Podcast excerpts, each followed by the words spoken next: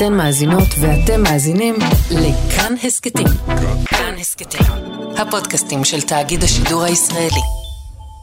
בשבוע שעבר, ברקע השימועים הפתוחים בוועדת החקירה של אירוע הפריצה לקפיטול ב-6 בינואר, I'm watching as we speak throngs of protesters climbing the steps on the western side of the Capitol. They have reached זוכרים, זה האירוע הזה שבו מאות בני אדם, תומכים של הנשיא טראמפ, נכנסו לבית הנבחרים ואיימו לתלות את סגן הנשיא? בכל אופן, באותו יום בשבוע שעבר, הטלוויזיה הייתה פתוחה על רשת CNN, ואני הבחנתי בכותרת מעניינת. הכותרת שאלה, האם אחרי 245 שנים, הניסוי האמריקני נכשל? The success of what is called the American experiment has been of interest to our friends here in Europe and around the world ever since the term was coined. המגיש ג'ייק טאפר סיפר על המאמר בניו יורק דיילי טריביון שטבע את המונח הניסוי האמריקני ב-1860, רגע לפני מלחמת האזרחים. המונח הזה מתייחס לאופן שבו מדינות אירופה בעצם הסתכלו על ארצות הברית באותה תקופה, כמעין ניסוי בדמוקרטיה, בניגוד לחברות המלוכניות שלהן. הן רצו לראות אם הניסוי הזה ייכשל. המאמר אז תהה אם האידיאלים שעליהם הוקמה ארצות הברית, אידיאלים כמו דמוקרטיה, שוויון זכויות, חופש, יכולים באמת להתקיים בפועל בכל רחבי המדינה. טאפר טען, בעקבות הפריצה לקפיטול, שגם היום, כמו אז, זו שאלה שצריכה להישאל. הוא נשמע כמו מי שגנבו לו את המדינה. The American experiment is in fact about those ideals and our ability to meet them. We have been moving as a nation in the right direction. Until the election of 2020. The Tribune wondered in 1860, and many of you may be wondering today about whether, quote, our institutions rest on a solid and permanent basis, unquote. Do they? טאפר לא לבד. הרבה מאוד אמריקנים מרגישים שהמדינה שהם כל כך אוהבים חמקה להם מבין האצבעות. הם באים מימין ומשמאל ולכל אחד ואחת סיבות שונות.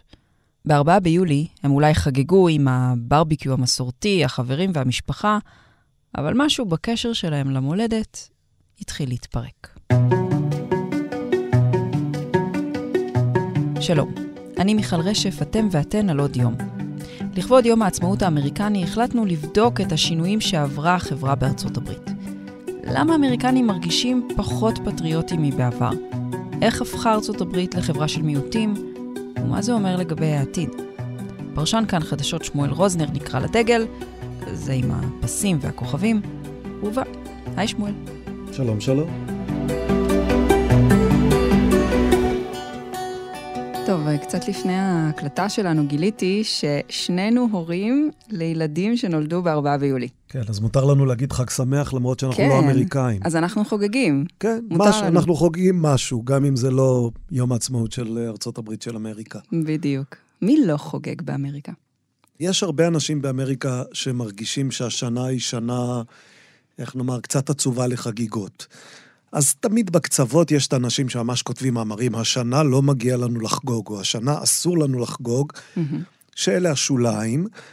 השוליים האלה הם קולניים, אני לא חושב שהם מבטאים את דעת הרוב, אבל הם כן מבטאים איזשהו סנטימנט שמחלחל גם לתוך שכבות רחבות יותר באוכלוסייה, ואיפה אנחנו רואים את זה? אנחנו רואים את זה כששואלים שאלות כמו שאלות על מצב הרוח הלאומי באמריקה, או כאשר אנחנו עושים מה שמכון הסקרים גלופ עשה, שזה לשאול אנשים כמה הם גאים בעובדה שהם אמריקאים.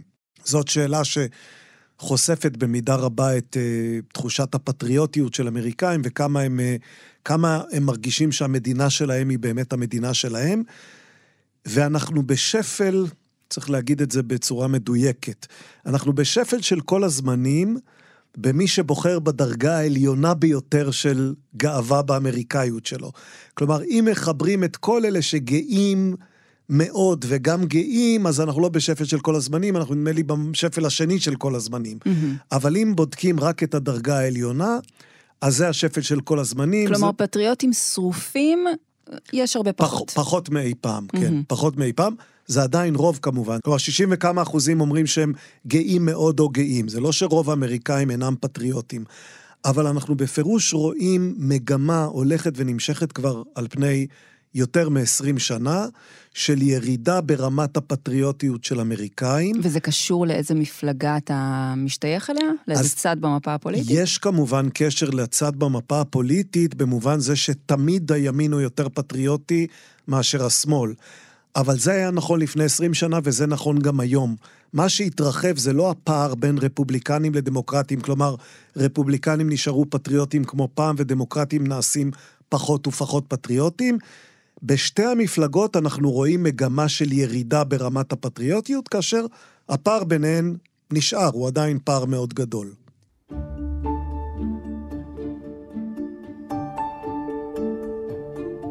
איך אתה מסביר את זה מימין ואיך אתה מסביר את זה משמאל?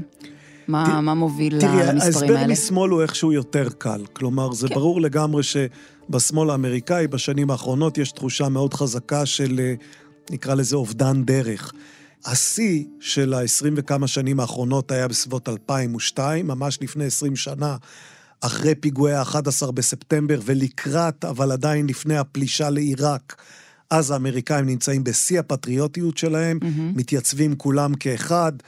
מלוכדים מול... יש נכון, אויב, חוץ, בדיוק, יש אויב חיצוני, מלוכדים, זה דבר מאוד מלכד. מלוכדים מול האתגר של האויב החיצוני, ואחר כך הלכידות נשחקת, ואיתה נשחקת גם הפטריוטיות מול המלחמה בעיראק, ואחר כך מול קטרינה, ואחר כך כשאובמה מחליף את בוש, אז פתאום יש איזו תחושה בימין שאמריקה הולכת ונשמטת ממנו, ואז כשטראמפ עולה לשלטון, אז השמאל, הפטריוטיות בשמאל ממש יורדת לרצפה מרוב ייאוש.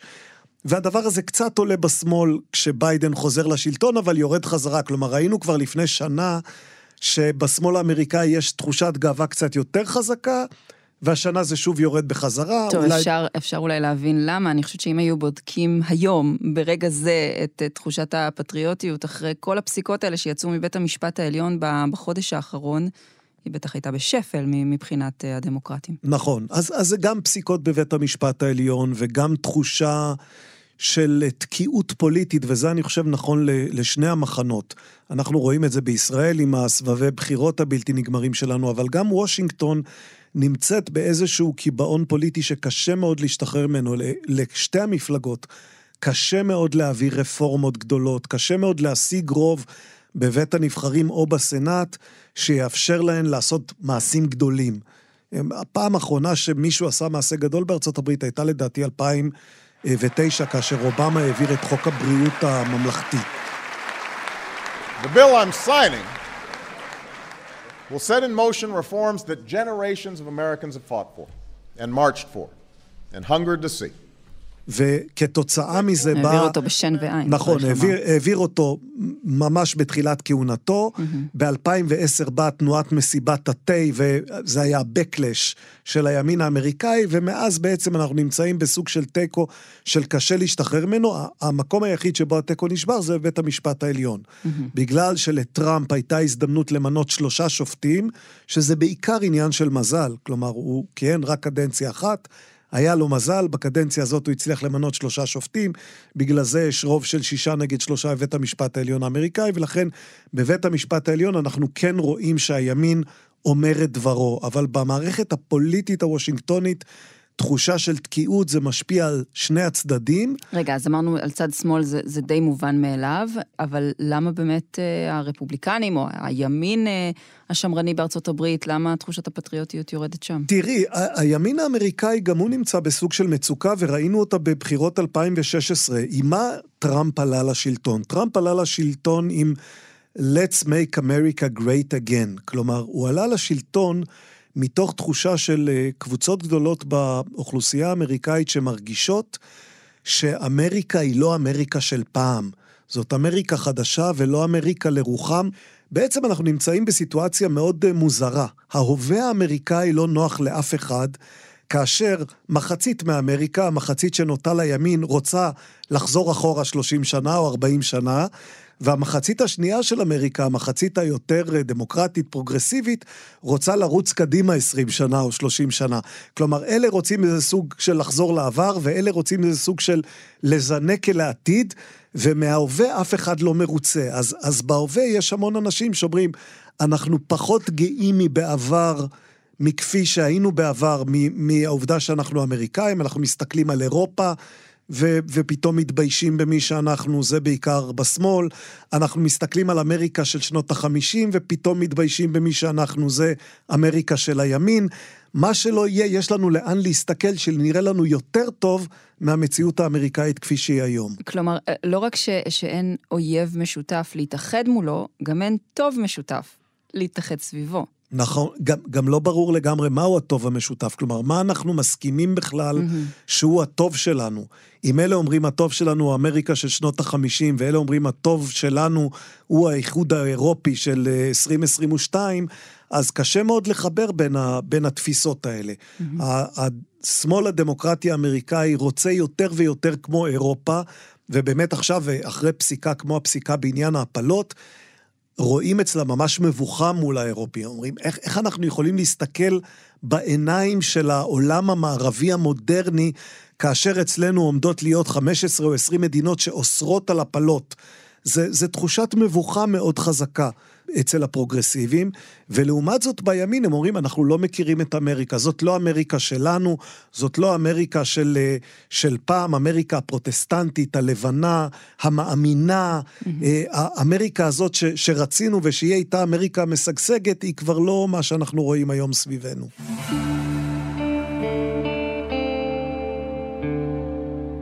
אם אנחנו צריכים אה, לשאול מיהו אמריקני, אז מיהו אמריקני היום? א', אמריקה היא אה, אומה שנמצאת בתזוזה מתמדת, בתנועה מתמדת. היא אגב תמיד הייתה כך.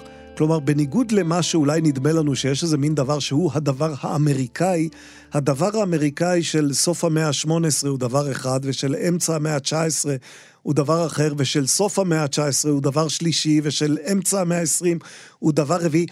תחשבי אפילו נניח על קבוצה שיקרה לליבנו, יהודי אמריקה. Mm-hmm. באמצע המאה ה-19 אין יהודים באמריקה. באמצע המאה ה-20, היהודים באמריקה הם בערך חמישה אחוז מהאוכלוסייה, והם קבוצה מאוד דומיננטית. בסוף המאה ה-20 הם כבר יורדים להיות שני אחוז מהאוכלוסייה, כן. כלומר הם הולכים ומאבדים מהדומיננטיות המספרית שלהם. אמריקה היא אה, אומה של מהגרים, ואומה של מהגרים היא מקום שמשתנה כל הזמן. כן, אפשר להגיד ש- שמלכתחילה לא הייתה שם לכידות, באמת. בטח אם מסתכלים על אמריקה אה, ממש מה, מהדקה הראשונה, אם אתה סופר גם עבדים, אם אתה סופר גם אה, ילידים אמריקנים, זה בוודאי אמריקה מאוד מאוד מגוונת, אבל עכשיו זה נראה שהיא מגוונת מאי פעם, לא? נכון, כי, כי תמיד הייתה קבוצת המיינסטרים העיקרית באמריקה, שאלה לבנים פרוטסטנטים. והלבנים הפרוטסטנטים תמיד פחדו מקבוצות אחרות. הייתה כמובן נטייה אנטי-קתולית חזקה מאוד, במאה ה-19 היו ממש מהומות אנטי-קתוליות. היו אה, מהומות נגד הסינים, כאשר התחילה הגירה סינית, כאשר הביאו סינים לבנות את מסילות הרכבת במחצית השנייה של המאה ה-19, אז היו מהומות נגד הסינים. היה הסגר של היפנים במלחמת העולם השנייה, היו כמובן תופעות אנטישמיות. כלומר, כל הזמן יש תחושה שהרוב הפרוטסטנטי הלבן הזה, הוא מזהה אויבים בכל מיני מקומות. העניין הוא שאמריקה של היום היא באמת אמריקה שבה בחלק מהמדינות ובחלק מהמחוזות, אנחנו כבר מדברים על מה שקוראים לו minority majority, כלומר, הקבוצה הגדולה ביותר היא עדיין קבוצה של פרוטסטנטים לבנים, אבל היא כבר לא קבוצת הרוב. אם את לוקחת את המיעוטים ומחברת אותם יחדיו, אז יש יותר בני מיעוטים מאשר לבנים פרוטסטנטים. Mm-hmm. ולכן ה minority majority, המקומות האלה, כמו קליפורניה ואריזונה וניו מקסיקו, במיוחד בעיקר, כל מי שנמצא נכון, בגבול. בעיקר כן. מדינות הדרום, שמקבלות אליהן את רוב ההגירה ממרכז ומדרום אמריקה. אלה מדינות שבהן הרוב הפרוטסטנטי הלבן באמת מאבד את מקומו, ותחושת המצוקה שלו, התחושה שלו שאמריקה משתנה, שפתאום... תראי, אפילו, אפילו עניין אה, פשוט כמו השפה האנגלית. Mm-hmm. מי שנוסע בימים אלה ל... לא יודע, לעיר כמו סן דייגו בדרום אה, קליפורניה, הוא יודע שבחלק גדול מהמקומות מדברים ספרדית, בחלק גדול מהמקומות הפומביים אתה שומע כרזות בשדות התעופה. מכריזים בשדה התעופה, לא מכריזים רק באנגלית, מכריזים באנגלית ובספרדית, כן. משום שחלק גדול מהאנשים מדברים ספרדית. היה, הייתה איזושהי מחשבה שה... לפחות לפני, אני יודעת מה, עשור, אולי יותר, שהשינוי הדמוגרפי הזה בסוף, בסוף, בסוף יוביל לשינוי פוליטי משמעותי יותר, לאיזשהו נתח גדול שהמפלגה הדמוקרטית, המפלגה המזוהה יותר נקרא לזה, עם המיעוטים ועם זכויות מיעוטים, תיקח, זה לא, זה לא בדיוק קורה. נכון, זה לא קורה. תראי, גם פה היה, היה ספר מאוד משפיע לפני 15 או 20 שנה שנקרא The Emerging Democratic Majority. שזאת הייתה התזה העיקרית של אה, שני כותבים שכתבו אותו, והם אמרו, אנחנו מסתכלים על ארצות הברית, שחורים יהיו בערך באותו מספר, אבל אנחנו רואים יותר צעירים שנהיים ליברליים, אנחנו רואים מהגרים שבאים ממדינות היספניות, המהגרים האלה יצטרפו אל הקבוצה הדמוקרטית, יישארו איתה, וכתוצאה מזה הולכים להיות פה עכשיו 50 שנה או 100 שנה של רוב דמוקרטי, שיהיה רוב מאוד יציב, ולרפובליקנים בעצם אין סיכוי. והדמוקרטים, בעקבות הניצחון של אובמה ב-2008, האמונה שלהם בתהליכים האלה הלכה והתחזקה, והם באמת האמינו שזה מה שהולך לקרות, עד שבא דונלד טראמפ. וכשבא דונלד טראמפ, התבררו שני דברים. קודם כל התברר שהמהגרים ההיספנים לא בהכרח רוצים להישאר היספנים לארבעה או חמישה או שישה או שמונה דורות. כלומר, בסדר, בדור הראשון אתה איטלקי-אמריקאי, או שאתה אירי-אמריקאי, ובדור השני זה עדיין חלק מהמורשת שלך, ובדור השלישי זה כבר קצת פחות. ואולי ובדור... דור רביעי אתה כבר פשוט אמריקאי. נכון, בדור הרביעי אתה פשוט אמריקאי, יש הרבה נישואים מעורבים גם בין קבוצות שונות בארצות הברית, כלומר... הנטייה הזאת לחשוב על ההיספנים כאיזה מין קבוצה שנספחת אל הרוב הדמוקרטי ונשארת מי שהיא גם מבחינה אתנית, ולכן לעולם לא משנה את המיקום הפוליטי שלה, האמונה הזאת נשחקה. הדבר השני שקרה זה ככל שההיספנים נכנסו לארצות הברית, נקלטו מבחינה תעסוקתית וכלכלית והתחילו לשגשג, פתאום התברר שלא בהכרח הם רוצים להישאר דמוקרטים. כלומר שהאינטרסים שלהם כמהגרים דור ראשון, שזה באמת אינטרסים של קבוצה חלשה כלכלית וחלשה מעוד כל מיני בחינות, ולכן רוצה להסתפח אל המפלגה שמייצגת את המיעוטים, האינטרסים האלה הולכים ונחלשים עם השנים, וההיספנים שמצליחים פתאום אומרים לעצמם, רגע, למה אנחנו בעצם רוצים למצוא את עצמנו באותה מפלגה עם שחורים משכונות עוני בגטאות בכל מיני ערים. האינטרסים שלנו כאנשים שנקלטו היטב באמריקה ומצליחים, הם לא אותם אינטרסים של העניים האלה שלא מצליחים להתערות בכלכלה האמריקאית. גם צריך לזכור את המדינות שמהן הם מגיעים, מדינות יותר אה, דתיות, יותר שמרניות בהרבה מאוד מובנים. הם מגיעים כבר עם איזשהו סט ערכים שמרן יותר. אני, אני זוכרת שצפיתי בהפגנות בסיפור של רו נגד וייד בבית המשפט העליון ממש לפני שבוע. ו... רוב הדוברים שהיו מה שנקרא פרו-לייף נגד הפלות, היו באמת מהקהילה ההיספנית. Like murdering a person if you think of it. So it's really nice to know that a lot of young people... אתה רואה אותם, הם מדברים על זה מדם ליבם. אלה האמונות שעליהם הם גדלו, אז הגיוני שהם יעברו לארצות הברית ולא יפסיקו פשוט להאמין בהם, לא? נכון, את מציינת פה דבר מאוד חשוב. אני דיברתי על הפן הכלכלי, העובדה שהם נקלטים כלכלית ולכן כבר אין להם את אותו אינטרס כלכלי עם חלק מקבוצות המיעוט האחרות. אבל את זה משלים באמת הפן התרבותי. בהיבט התרבותי, ככל שהמפלגה הדמוקרטית נעשית מפלגה שהטון השליט בה הוא טון מאוד פרוגרסיבי בנושאים כמו זכויות של הומואים ולסביות, טרנסג'נדרים, אה, כל התרבות של ווק, מה שאנחנו קוראים, ותרבות הביטול, ה-cancel culture, כל הדברים האלה של המפלגה הדמוקרטית הם מאוד זרים לערכים, ערכי המשפחה והקהילה השמרניים שההיספנים באים איתם מהמדינות שהם באים איתם, ובמובן הזה הם מוצאים את עצמם הרבה יותר בבית בקרב קהילות רפובליקניות, אולי לא הכי שמרניות, אבל לפעמים גם הכי שמרניות. צריך לזכור, הרבה היספנים שמגיעים לארה"ב הם בכלל קתולים, קתולים בוודאי שהם יותר שמרנים בכל מיני נושאים שקשורים לילודה ולנושאים של משפחה, גירושים, נישואים, כל הדברים האלה. וגם אלה שמפסיקים להיות קתולים, חלק גדול מהם עוברים להיות אוונגליסטים. כלומר, הקהילה האוונגליסטית מצליחה לעשות נפשות בקרב ההיספנים, והם עוברים מלהיות שמרנים קתולים היספנים לשמרנים אוונגליסטים היספנים, וברגע שהם נספחים לקבוצות היותר שמרניות בתרבות האמריקאית, אז פתאום אנחנו מוצאים אותם מצביעים באחוזים הולכים וגדלים למועמדים רפובליקנים.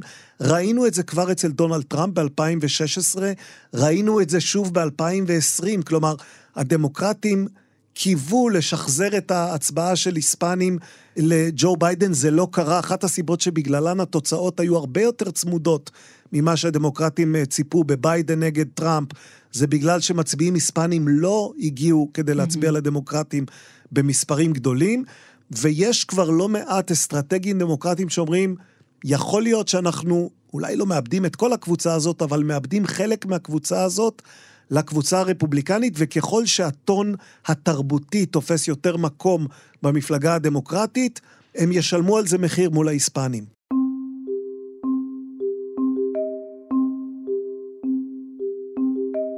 אמריקה נהיית דתית יותר? הייתה איזושהי אה, ככה טענה כזאת בעקבות הפסיקות האחרונות של בית המשפט העליון? באמת אה, הן מתאימות להלך הרוח בארצות הברית? אמריקה היא דתית יותר אה, ב-4 ביולי 2022?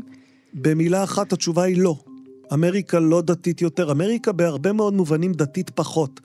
זה אחד מהעניינים שבהם החדשות של היום ושל אתמול לפעמים מאפילות על מגמות ארוכות טווח. כאשר אנחנו מסתכלים על החדשות של אתמול, על רובי וייד, הביטול של רובי וייד, אז נדמה לנו שאמריקה נהיית הרבה יותר דתית, והנה מבטלים את הזכות להפלות בגלל לחץ של קבוצות אוונגליסטיות וכדומה, וברור שבכל מיני דרכים, קבוצות שמרניות ודתיות מצליחות באמת לממש את הכוח הפוליטי שלהם בהרבה מאוד דרכים. אבל המגמות ארוכות הטווח באמריקה הם ההפך מאמריקה יותר דתית. למעשה, מה שאנחנו רואים באמריקה בעשור האחרון, אני אציין שתי תופעות. תופעה אחת היא תופעה של אה, הקבוצה שגדלה הכי מהר, היא הקבוצה של אנשים שמגדירים את עצמם כנונס. נונס, כלומר, חסרי דת. כשסוקרים או חוקרים באמריקה הולכים ושואלים אנשים, מה הדת שלך? אתה יהודי, אתה קתולי, אתה פרוטסטנטי, אתה מורמוני, אתה מוסלמי. הקבוצה שגדלה הכי מהר, ואנחנו רואים אותה בקרב הצעירים גדלה בקצב ממש מהיר, זה קבוצה של אנשים שאומרים אין לנו דת.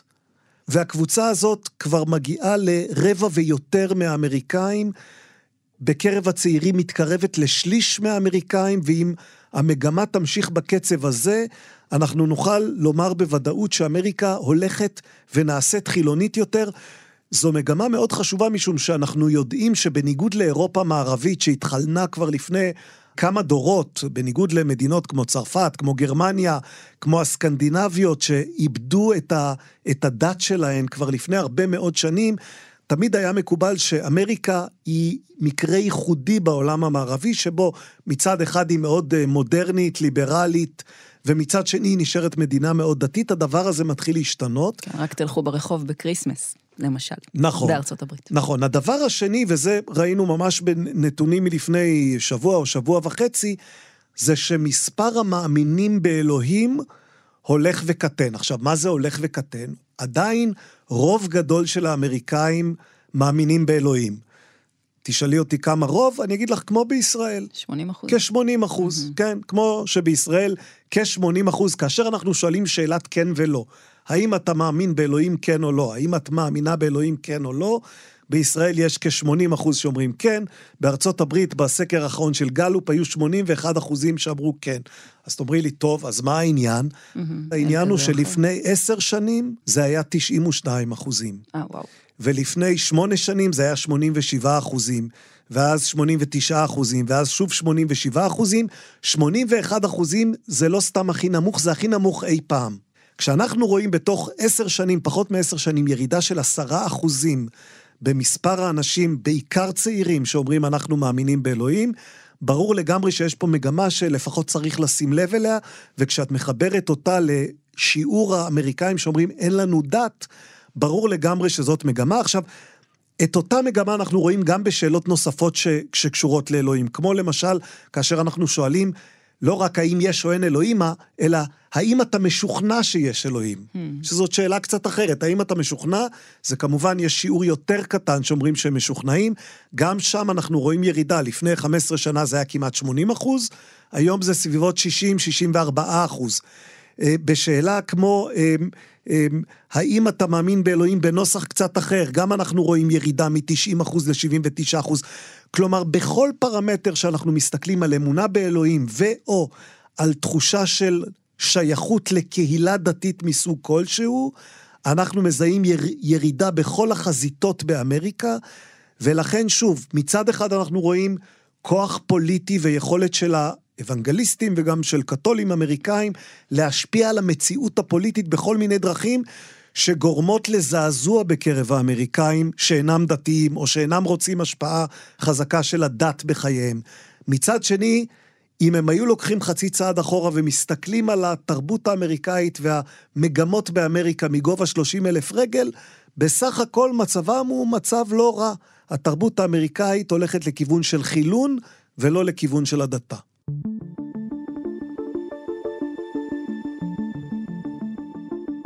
אז בוא נמשיך עם הכיוון. עוד עשר שנים, עוד שלושים שנה, עוד חמישים שנה, איזה, איזה אמריקה נראה? יש כמה פרמטרים ששווה לבדוק בהקשר הזה. פרמטר אחד, ואת הזכרת אותו קודם בהערת אגב, אפרופו ה-11 בספטמבר. האם ועד כמה יהיה לאמריקה אויב שיכריח אותה להתלכד מחדש סביב איזושהי תחושת פטריוטיות ולכידות ויעלים את, את המחלוקות. אנחנו יודעים שמשברים מטשטשים מחלוקות שהן מחלוקות צד ומגבירים את תחושת הלכידות. האם למשל המשך הצמיחה של סין תייצר סוג של אתגר שגורם לאמריקאים להגיד, טוב, עם כל הכבוד לעניינים כמו הפלות ולעניינים כמו בביטוח בריאות ולעוד כל מיני עניינים שהם, אני לא אומר שהם לא חשובים, אבל הם ענייני צד יחסית לאתגר שהוא אתגר קיומי. האם עלייתה של סין תגרום לאמריקאים להתכנס בחזרה לסוג של לכידות ש... מהסוג שהיה ב... בימי המלחמה הקרה, בשיא המלחמה הקרה, ואז אולי נראה את אמריקה, את יודעת, כמו שמגמות הולכות בכיוון אחד, אנחנו נראה התכנסות מחודשת לכיוון השני. בהקשר של חילון, אמ, תראי, כבר היו גלים באמריקה של חילון ושל הדתה. לי נדמה שזה שונה הפעם. כלומר, את הגל הזה של חילון אנחנו רואים בסך הכל בכל העולם, כולל במדינות אפריקאיות ואסייתיות ומקומות אחרים. נדמה לי שהעולם מאבד את האחיזה שלו בדת כפי שהכרנו אותה. Mm-hmm.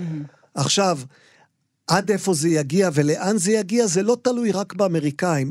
גם האמריקאים, שהם אומה מאוד חזקה, גדולה ומשפיעה... מושפעים בעצמם. הם, נכון, הם לא חיים על אי. הם כן. 330 מיליון בני אדם, יש בעולם 7 מיליארד בני אדם.